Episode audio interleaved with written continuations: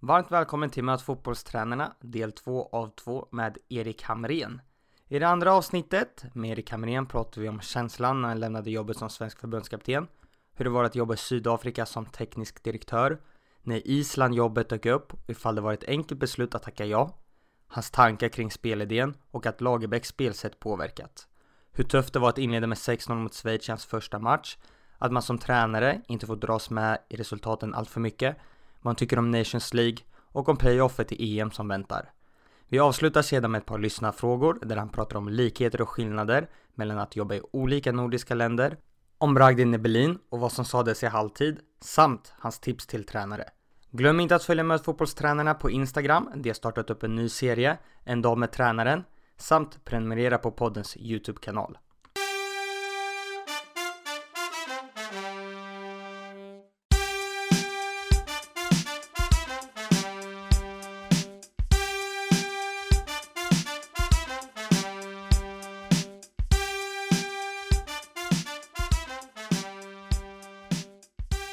Efter EM 2016 så lämnade du jobbet som förb svensk förbundskapten. Hur var känslan då? Ja men då kändes det att det var rätt. Det var sju år någonting. Eh, och, och eh, nej, då kände jag att nej, det, det, det känns bra nu. Eh, Ville ju verkligen komma till, till EM och vilket vi gjorde då och sen börja funderingar. Men det kanske, det kanske inte är fel att få sluta med ett EM här också. Eh, normalt sett så, så, så, så byter man kanske förbundskapten. Som jag till exempel fick jobbet när, när man har misslyckats att gå till ett, ett kval. Då kanske man gör byten och så vidare.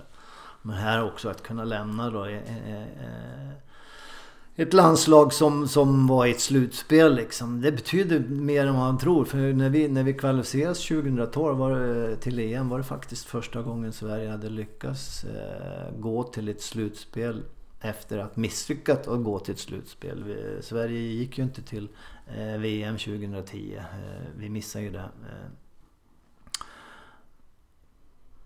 och, och sen fick jag då jobbet så att säga. Och innan det så har, har, det tagit några år innan man har kommit tillbaka till ett slutspel. Så, så vi var det första faktiskt laget som, som lyckades gå till ett slutspel igen då trots att man hade missat det. Och det betyder mycket så det var, kändes bra att få lämna laget också när, när vi hade kommit till ett slutspel. Sedan var du ju teknisk direktör innan du fick jobbet som förbundskapten för Island till en klubb i Sydafrika. Hur dök den möjligheten upp? Hade ju ett antal erbjudanden efter eh, eh, slutade i landslaget. Då. Men jag kände då också att jag var trött, jag var sliten. Så det skulle vara något speciellt om jag skulle hoppa på det. Eh, jag hade klubbanbud från, från Sverige, Norge, Danmark. Eh, även andra länder också. Jag hade också några förbundskaptens eh, erbjudanden. Eh, alltså förfrågningar om jag var intresserad att inleda ett snack. Det är inte säkert att jag hade fått jobben till slut men, men att, att i alla fall de ville ha eh, möte med mig och träffa mig. Men jag kände att eh, av olika anledningar som de här jobben så, så det är väl ett som jag ångrar så att jag inte tog för det var både sportsligt sett, socialt sett och, och ekonomiskt sett eh, riktigt bra. Då. Men, jag, men jag, just då orkade jag inte bara. Men så gick ju tiden Eh, Eh, och jag ville pröva något annat då. Jag hade varit i Skandinavien så jag kände det skulle vara något speciellt om jag ska göra något här. Jag ville testa någonting nytt. Eh, och så dök det här Sydafrika upp då. jag hade också en erbjudande om tränarjobb där nere som, som där man valde en annan. Men så, så dök det här jobbet upp som, som, som teknisk direktör säger man här i Europa då. Head of Technical eh, hade, var min roll i, i Mamelodi Sundowns då som har varit det bästa eh, laget eh, under några år nere i Sydafrika. Då. Så jag kom dit nere i januari och då ledde man serien och, och vi vann ligan där också. Då. Eh, under våren. Men jag kan inte säga att jag var direkt något så stor delaktighet i det. Utan jag, min fokus under den första tiden jag var där var att lära mig klubben och, och jag jobbade mycket med akademin och tränarna i akademin mycket. Då, så att, eh, Ja, det var intressant. Komma till ett helt annat land, en helt annan världsdel och få se hur man jobbar där med, med saker och ting. Så det var otroligt utvecklande. När dök Island-jobbet upp? Det dök upp under, under då... Ehm, måste vara augusti där året då. Eh, jag kom dit i januari. På sommaren där hade jag anbud från eh, en stor klubb där i Sydafrika och, och bli huvudtränare. Men, men det sa då min president nej till. Jag hade kontrakt ett år till. Så jag fick inte det jobbet, vilket jag gjorde. För jag kände ändå också, det var spännande som teknisk direktör men jag saknade också tränarjobbet om man säger så. Eh, att vara på plan och, och påverka spelarna på så sätt. Då. Eh, men eh, då var det nej och det var bara att acceptera. Sen gick det några veckor. Så fick jag då en förfrågan av Island om jag var intresserad att ta ett snack med dem. Så då fick jag ju fråga min president igen då. Eh, och då förstod han det eh, verkligen. Då, så att jag fick lov att, att, ta ett flyg till Island och snacka med, med, med dem. Och så då blev det Island. Eh, så det blev bara, ja vad blev det, nio, nio månader i, i Sydafrika. Men, men en otroligt lärorik tid. Var det ett enkelt beslut att ta jobbet som förbundskapten? Både ja och alla beslut är ju liksom tänka till som man har fått gjort. Det är, det är liksom enkla. Men jag har varit intresserad. Dels för att få jobba då mer som, som, som tränare igen om man säger så. Även om det är förbundskapten. Dels få jobba med högsta nivån i Europa igen då. Eh, dels också lockades jag utmaning för alla sa ju att det var ett idiotjobb att ta. att man hade haft framgångar. Lilla Island hade haft stora framgångar. Tog sig till EM 2016 och tog sig från gruppen där och slog England bland annat. Vilket var enormt stora resultat. Eh, med, med Lasse som, som huvudansvarig och sen slutade han och sen gjorde de ju en, nästan ändå bättre tycker jag att, att hans efterträdare då som hade varit hans assisterande också Heimer tog dem till VM genom att vinna VM-kvalet eh, för eh, lag som Kroatien och Ukraina till exempel. Eh, det tycker jag är en enormt stor prestation som man gjorde. Så man hade ju haft stora framgångar. Och folk sa till mig där också, ett antal av bekanta och mindre bekanta att du är tokig om du tar det där jobbet. Liksom. Det kan ju bara gå sämre resultatmässigt. Men samtidigt lockade det mig för ambitionen som, som Island hade det var ju att försöka ta sig till tredje, tredje slutspelet i rad. Vilket skulle kanske, ja, i alla fall enligt våran president, kanske det var till och med större prestation än att göra det för första gången. Liksom. Att, att lyckas gå tre gånger med ett, ett land med 350 000 invånare. Den lockade mig, den, den, den, den, den utmaningen att försöka göra det. här. Har du pratat med Lasse Lagerbäck någonting innan du tog jobbet eller efter? Inte innan jag tog det. Men däremot har jag pratat med honom efteråt. Har hans spelsätt och han som tog över efter Lagerbäck påverkat någonting hur du har valt att spela med Island med tanke på att det gick så bra innan? Ja, självklart. Så, det, men det, det, har jag försökt göra i alla, alla eh, lag jag har varit med. Eh, klubblag som, som även Sverige vad, man tittar vad, vad har man varit bra på? Vad är man bra på?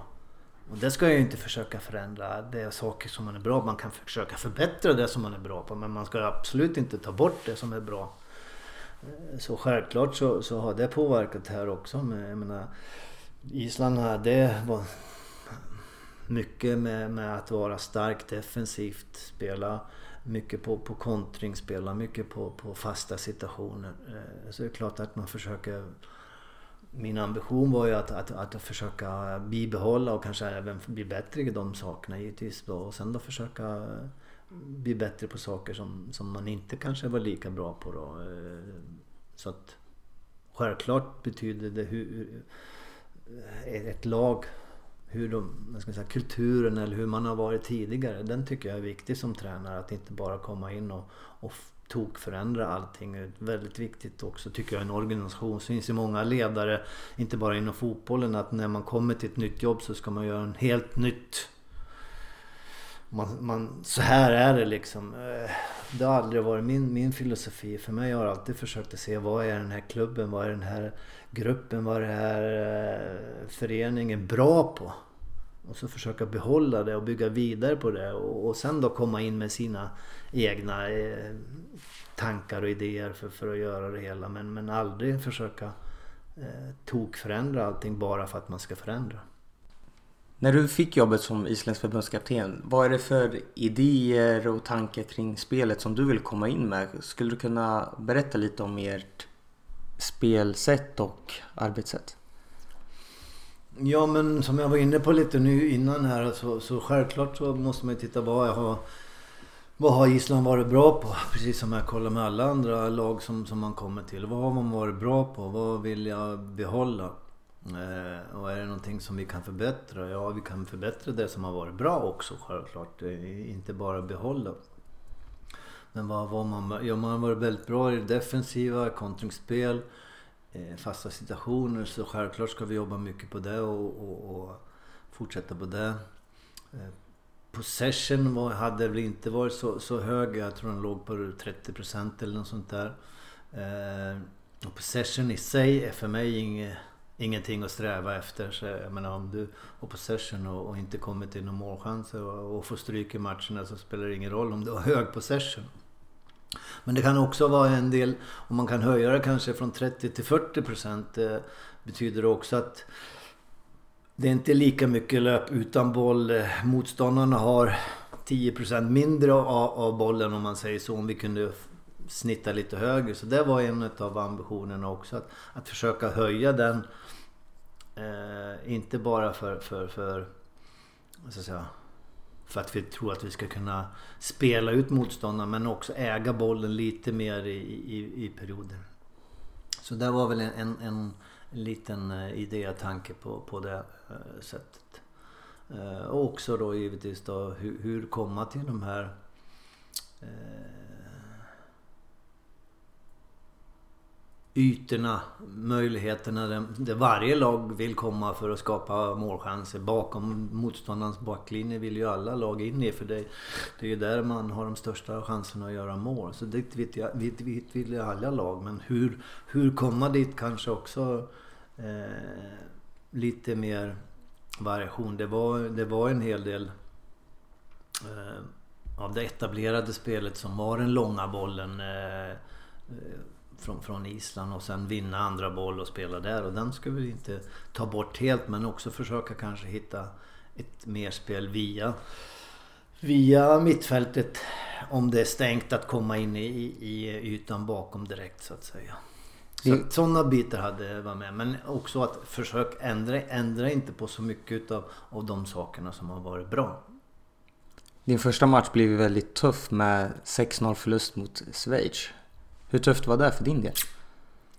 Ja men det var ju självklart tufft. Alla, alla tränare vill ju ha en bra start. Eh, och få en, en tro på det man gör och så vidare. Men man ska också komma ihåg Island hade haft framgångar som vi sa eh, här tidigare med, med EM 2016, gick till VM 2018. Eh, men innan jag kom så hade inte Island vunnit en match på nio matcher. Nio matcher utan seger. Man hade några oavgjorda bland annat mot Argentina i VM då. Men en, utan seger i nio matcher. Eh, och sen då började jag med 6-0. Eh, och jag visste ju att det skulle bli tufft. Eh, fem första matcherna med Island så, så mötte vi världsettan tre gånger. Belgien och Frankrike var delad världsetta då. Och vi hade Belgien två gånger i Nations League och vi hade Frankrike i en träningsmatch. Så vi hade världsettan tre gånger och så hade vi då världssexan Schweiz två gånger. Det var mina fem första matcher med, med Island. Så jag visste att det här kommer bli tufft och svårt att nå resultat. Eh, dessutom hade vi då efter e- i VM och ett antal eh, år där med i stort sett samma startelva. Hade, jag menar, det pratar de mycket om på Island att under Lagerbäcks tid så hade man i stort sett samma startelva i fyra år. Och fantastiskt med inga skador och så vidare. Men medan det hade börjat bli innan, innan jag kom då under Heimer där under VM och så att säga och, och, under de här matcherna, nio matcherna de hade fått stryk också, hade de också börjat fått lite skador. Så min, inför min första match då eh, mot Schweiz i Nations League så kunde vi ställa upp jag tror jag hade fem spelare som spelade eh, från start i VM. Så vi saknade alltså sex startspelare. Eh, och så var det bara. Det, det, det var skador. Eh, så, så, jag visste att det skulle bli tufft men jag hade en stark tro eh, och att vi skulle kunna göra ett bra resultat ändå och en bra prestation. Men 6-0, det är förödmjukande liksom. Det, den gör ont. Det gör ont att få stryk. Men att få stryk 6-0 och speciellt i ens första match också. Då. Nej, den gjorde, den gjorde riktigt ont. Hur viktigt är det som tränare att man inte dras med allt för mycket i en enskild matchresultat? Om man förlorar med 6-0 nu att bara nu går vi tillbaka till träningsplanen och gör någonting helt annat. Eller man vinner med 6-0 att ja, nu är det lugnt, vi gör allting rätt. Ja, men det är viktigt att ha en idé oavsett om det går bra eller dåligt och hur vill du spela fotboll och, och även analysera och ge feedback eh, oavsett resultat. Eh, för mig har jag alltid sagt och, och säger fortfarande att du kan vara en vinnare även om du förlorar en match. Och det är jag väldigt tydlig med spelarna. För för mig kan du vara en vinnare även om du inte vinner en match. Och, och en vinnare är om du har förberett allt vad du kan. Att du har presterat på matchen, eh, du har visat mod, du har visat dina kvaliteter och gjort precis allt vad du kan. Om du sen inte vinner så är det ju oftast kanske att du möter ett bättre lag då. Eller du kan ha haft otur i, i något domslut eller några sådana här saker. Men, men då är du en vinnare. Eh, då är du en vinnare för mig. Så att, det är viktigt att titta på det givetvis. Och inte bara eh, som du säger jubla och, och, och, njuta när man, när man vinner. För det kan vara saker där som, som inte har varit bra fast man vinner som vi måste förändra. Och det kan vara också då tvärtom att det finns saker som har varit bra även när vi förlorar. Men att förlora 6-0, det, det, är svårt att hitta positiva punkter i såra. Men det, det, där har du ju också utmaning. Det var tungt. Jag tänkte, vad har jag gett mig in på? När man sitter där i sitt lilla omklädningsrum, då, ledare omklädningsrum efter matchen eh, och 6-0. Eh, och man...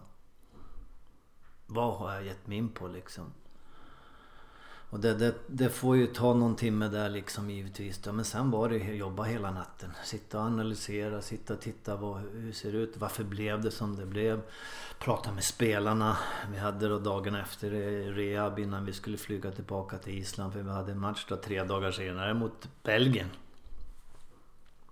Så när, när spelarna rehabbade där så hade jag ju individuella samtal med alla startspelare givetvis då och fick deras intryck. Oh, sen på planet också till, till, till Island. Så att det var mycket, mycket jobb för att försöka förändra det hela här. Jag menar, man, många, ja, man måste nöta försvarsspel. Men man kommer ihåg, vi, vi har en rehabträning då dagen efter. Och sen har vi en träning dagen före match. Det är liksom, det, på, på landslagsnivå kan du inte nöta saker. Det går inte. Självklart så fick vi ta upp en del försvarsmässiga bitar på, på, på den enda träningen vi hade innan Belgien och framförallt hur Belgien spelade. För, för Belgien och Schweiz, det finns alltid vissa likheter givetvis men de hade ett annat sätt att spela på. Så det var ju helt andra förutsättningar hur vi skulle då ställa upp och jobba rent, rent formationsmässigt och, och, och, och framförallt då vara, vara förberedd hur Belgien, Belgien kommer att spela. Så, så eh, det är ju det som är tufft där. Men, men den, min största grej var ju det mentalt. Jag märkte det när jag hade snack med, med, med spelarna. Att de trodde ju inte på att vi skulle kunna vinna när vi hade så många borta spelare. För det var verkligheten att Island hade inte vunnit så många matcher när man inte spelade med sin starkaste elva. Det, det, var, det var alltså många vänskapsmatcher under de här årens lopp när man då testade lite andra spelare och så vidare. Så, så hade man svårt att vinna matcher. Så att tron fanns inte riktigt där. Vilket jag har varit väldigt överraskad av måste jag säga. För jag har ju jobbat med ett antal isländska spelare under årens lopp. Och eh, någonting som är imponerad av isländska spelare är attityden eh, som, som de har enorm attityd. Jag hade ju Brynja Gunnarsson till exempel där i, i Örgryte. Oh, vilken, vilken attityd! Som, som, som, och det var min uppfattning av isländska spelare. Men, så var, jag fick jobba väldigt mycket där med, med attityder och så vidare och få in det här och, och få en tro. Och vi, vi gör en helt okej okay match mot Belgien. Vi, vi får stryk 3-0. Eh, vi gör några kraftiga misstag som, som Belgien utnyttjar. Men det är en helt annan skillnad ändå mot första matchen. Då. Men, men det är ingen rolig start där. Men 0-9 på, på de två första matcherna eh, som, man, som man har som förbundskapten. De här två matcherna var ju i Nations League. Hur ser du på den turneringen? Jag gillar den. Eh, det gör ju att det blir annat än bara träningsmatch som man har då. Okej, hade gärna börjat med någon träningsmatch eh, som ny förbundskapten. Istället för att börja då Nations League som jag sa med mot, mot, mot eh, världsettan och världssexan. Det var mina första matcher. Men, eh, men eh, jag tycker om Nations League för det blir en, det blir en tävlingsmatch. Det blir en spänning. Det, det har någon betydelse av det hela. Och man jobbar ju med tävlingsmänniskor. Fotbollsspelare är ju tävlingsmänniskor. De har, eh, på elitnivå. De, de, de vill ju vinna och tävla i allt. Eh, och får då in den också som, som en grej i Nations League. Så jag är positiv till det hela. Det måste jag säga. Eh, även om det finns saker som kunde göras bättre där också om man tittar på det. Då. Eh, men, men, men som helhet så tycker jag det är en positiv sak. I höst väntar ju förhoppningsvis fler matcher i Nations League då mot England, Danmark och Belgien igen. Hur ser du på de här? Jo men det är ju fantastiskt roliga matcher. Det är det, jag menar England är, med, med allt vad det innebär. Danmark. Eh, Island har aldrig slagit Danmark i hela, i hela fotbollshistorien. Jag menar känslan där kan vi göra det nu? Ja, varför inte? Eh, så det är ju häftiga matcher eh, att få spela de här Nations League-matcherna. Och Belgien är, är återigen ett fantastiskt lag att möta. Men, men nu har vi fått en chans att, att påverka på den här. Jag tycker vi har gjort det bra den här starten. Vi gjorde då, om man tittar efter min första samling där 09. Sen hade vi då en träningsmatch mot Frankrike borta, världsmästarna. Där vi gör en riktigt bra match och det blir 2-2. Vi leder med 2-0 tills det är en kvart kvar. Eh, där ångrar jag väl lite grann. Vi bytte ett, antal spelare sista kvarten för vi, vi skulle spara dem till Schweiz då. Vi hade Schweiz i, Nations League eh, tre dagar senare och den matchen var väldigt viktig. Och hade vi inte gjort de bytena så hade vi kanske klarat det möjligt. Det vet man aldrig. Men, men eh, det blev oavgjort mot Frankrike och det är bra gjort. Och vi, vi gjorde en bra match mot Schweiz hemma. Vi, vi eh, fick stryk med 2-1 men där var vi faktiskt värd mer. Så vi, vi ha, hade liksom att börja få till det hela. Och sen hade vi då Belgien borta igen då i nästa Nations League. Eh, och då hade vi tror jag två spelare från VM Nej, jag ljuger. Tre spelare som, som var med och startade i VM som var klara att spela. Så vi fick spela med mycket nya spelare. Men vi gör en bra match mot Belgien borta. Vi får stryk till slut men vi, vi ger dem en riktig match. Det stod 0-0 tror jag. Jag det är en kvart kvar där. Eh, så vi hade någonting på G. Vi, vi, vi, vi hade sex matcher utan seger för mig också. Då. Så sammanlagt så hade vi 15 matcher med landslaget och nio innan mig eh, sex med mig utan en seger. Ett antal oavgjorda. Frankrike-matchen kanske var den största givetvis då, men, men, men ändå, ingen seger. Och sen har vi då vänt det och vi gör ett bra eller i alla fall okej okay kvalspel. Vi ville ju gå direkt till EM som en av de två bästa. Vi hade Frankrike, och Turkiet, Albanien och vi. Det är alltså fyra lag som var med senast i EM 2016. I våran grupp. Och vi gör ett okej. Okay. Vi får stryka Frankrike i två matcher och vi får stryka Albanien borta också. Eh, och, och Turkiet tar då andra platsen men, men det gör de för att de överraskar positivt. De vinner mot Frankrike hemma och de spelar oavgjort mot Frankrike borta. Så de tar fyra poäng av Frankrike och det var de fyra poängen som skilde. Annars hade vi kommit tvåa. Eh, så att vi tyck, jag tycker ändå att vi har jobbat och fått till någonting eh, riktigt bra. Jag känner att vi har en bra möjlighet att ta oss till, till eh, EM via playoffen. Även om det är otroligt små marginaler. Det är små marginaler när man möts hemma och borta. Och nu är det bara en match. Ett misstag kan göra att du är borta från, från, från ett, ett EM-slutspel. Men jag känner att vi har en möjlighet och det har ju varit hela tiden vår ambition att gå till EM här då. Så att vi får se hur upplägget blir i höst här nu då. Med Nations League-matcherna som, som är, är planerade. Och så ska vi få in de här eh, playoff-matcherna också. Så att mm, vi måste få veta hur det ser ut först innan vi kan börja planera. Men det är ju en otroligt spännande höst. Vi har fått in några lyssnarfrågor på Möt fotbollstränarnas sociala medier. Vilka skillnader och likheter ser du i fotbollskulturen på och utanför planen mellan att jobba i olika nordiska länder? Ja, den är svår. Eh, självklart finns det mm, olikheter och men jag tycker det är mer kanske eh, beroende på vilken klubb det är. Om vi tittar på klubbfotboll då. Eh, skillnader om du jobbar med en toppklubb då som Rosenborg till exempel eller om du jobbar i en mindre klubb i, i Sverige eller, eller en, en, en klubb som Aalborg då, som ligger strax under, under toppnivån i Danmark då med, med resurser så är det kanske större skillnader där emellan än, än, än att man är i olika länder.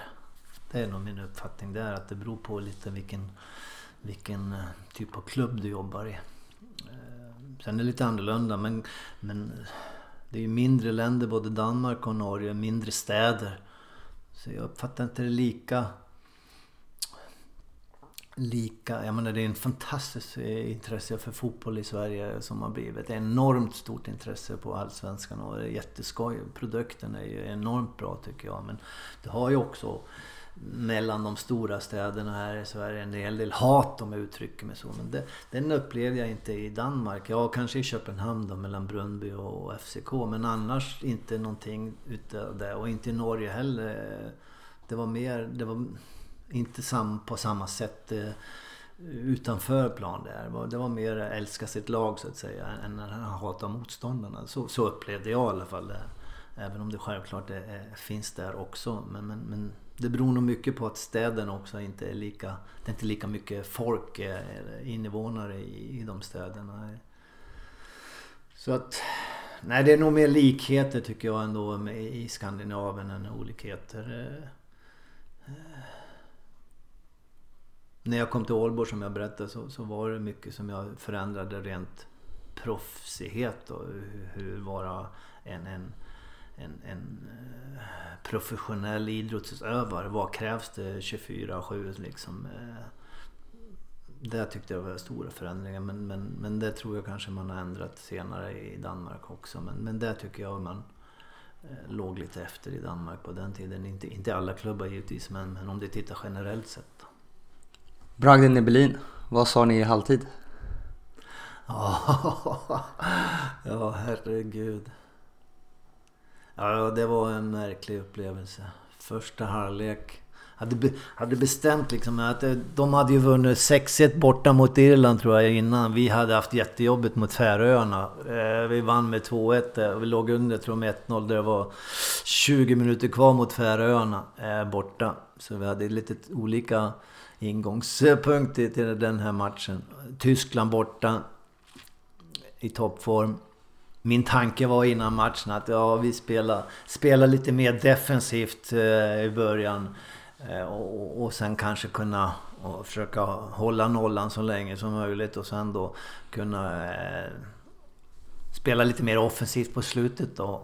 Det var min tanke lite. Så jag, jag satte Kim Källström bland annat på bänken. Och hade Pontus Wernbloom där istället för honom tillsammans med Rasmus Elm. Eh, hade Samuel Holmén som vänstermittfältare till exempel för att, för att få det att vi skulle kunna vara riktigt starka eh, defensivt ihop.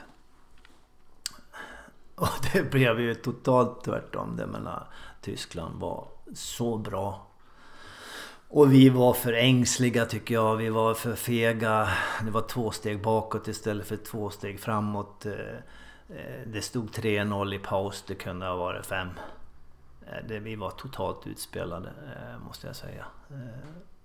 Och vad, vad gör man då när man kommer in till ett halvläge i paus i en sån match? Liksom? Jag tänkte på det på Berlin, det är en, en lång en lång rullande trappa där i, som, som tar en från arenan in till, eller från matchplan då, från, från själva planen in till omklädningsrum och så vidare. Så du får en stund att tänka där lite också hur, hur ja, vad fan säger man nu?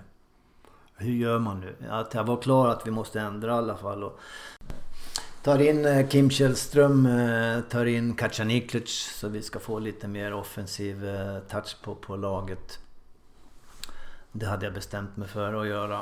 Och sen då försöka få laget att bli mer aggressiva att göra det vi skulle göra så att säga istället för två steg framåt. Eller bakåt att våga ta två steg framåt och, och börja vinna boll och sånt här. Så vad gör man? Det var helt tyst i omklädningsrummet. Knäpptyst. Och det förstår jag. Alla satt ju där och, och skämdes i stort sett och, och, och lite småchockade. För Tyskland var bra också. Man måste komma ihåg det. De, var, de vann ju också VM senare. Eh, så vad ska, ska man säga? Och det är nog enda gången i min, i min tränarbana som jag har sagt vi kan inte vinna det här.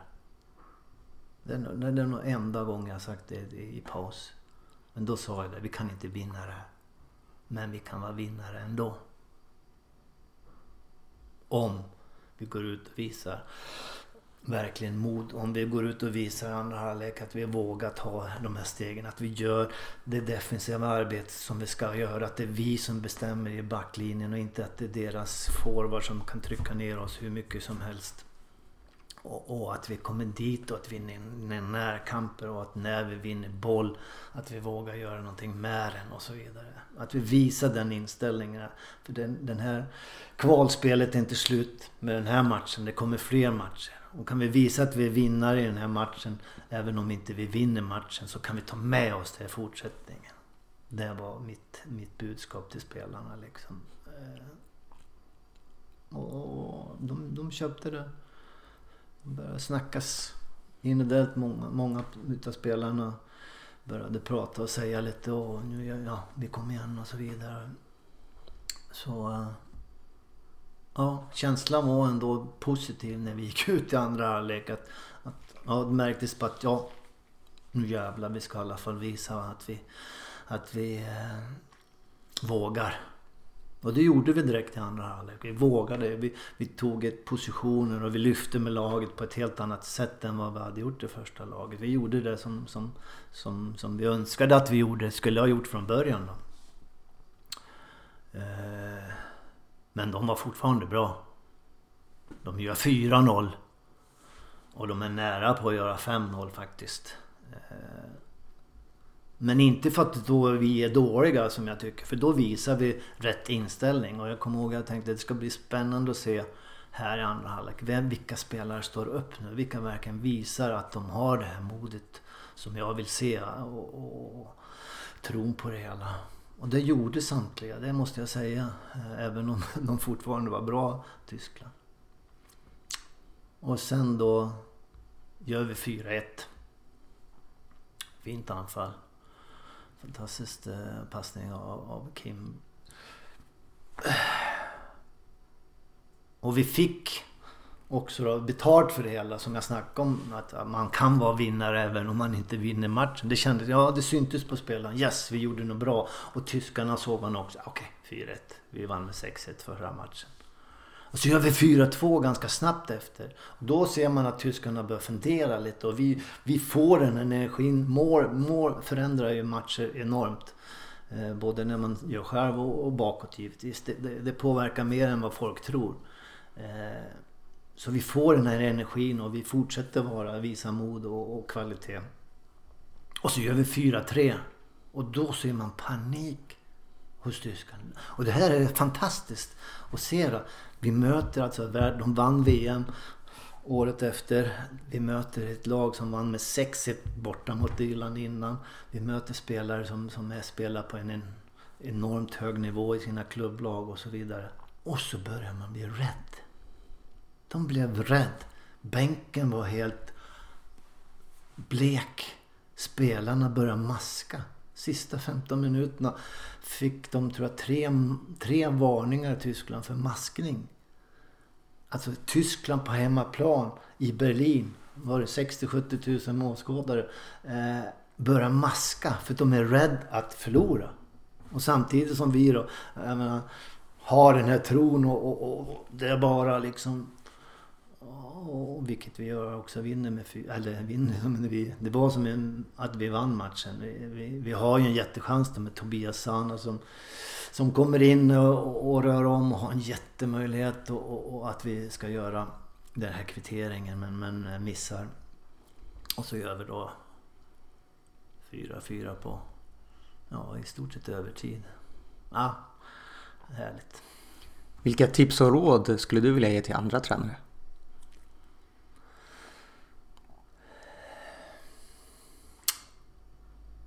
Ja... Först och främst var, var kanske var, vilken tränare, vilken nivå vill du vara på? Jag menar, är, är du ungdomstränare, vad, vad är det i så fall viktigt att du jobbar med?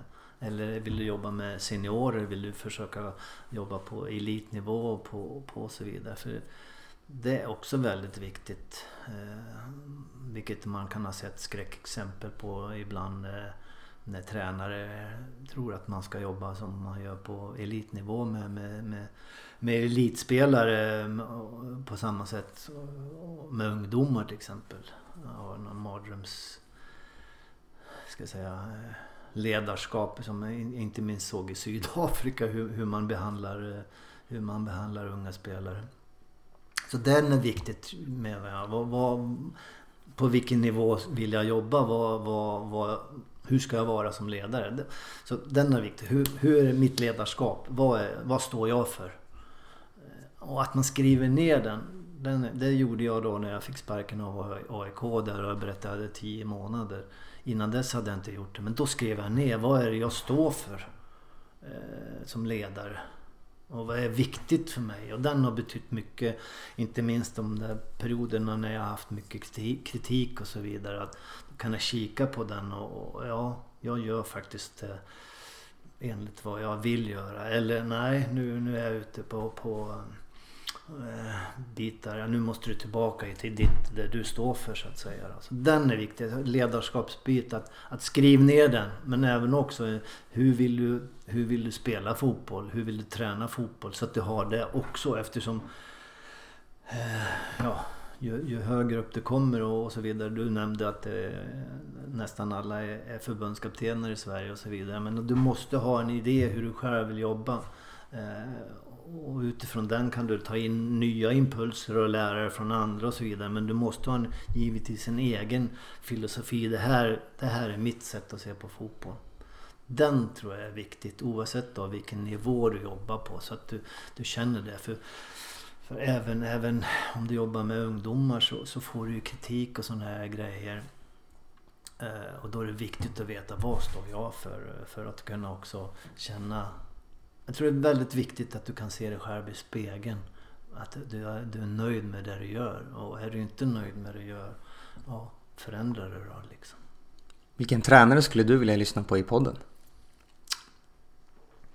Många, jag, har ju lyssnat på några här nu innan eh, du kom hit idag. Det är väldigt intressant tycker jag. Och det finns ju ett antal utländska tränare som man skulle vilja lyssna på också. Men jag, jag tänkte på det, jag varit imponerad Hammarby i fjol hur man spelade fotboll. Jag tror inte han har varit med, Billborn. Eh, stämmer va? Han, han tycker jag det, det, är spännande att se de tränare som har varit med länge och lyssna på dem givetvis. För de har en stor, enorm erfarenhet. Men det är också spännande att lyssna på, på, på yngre. Eh, han, han tycker jag skulle vara spännande att höra hur, hur, hur han tänker eh, fotboll och, och, och, hur han jobbar. Stort tack Erik att du tog dig tid och att du ville gästa med fotbollstränarna. Tusen tack, mycket trevligt.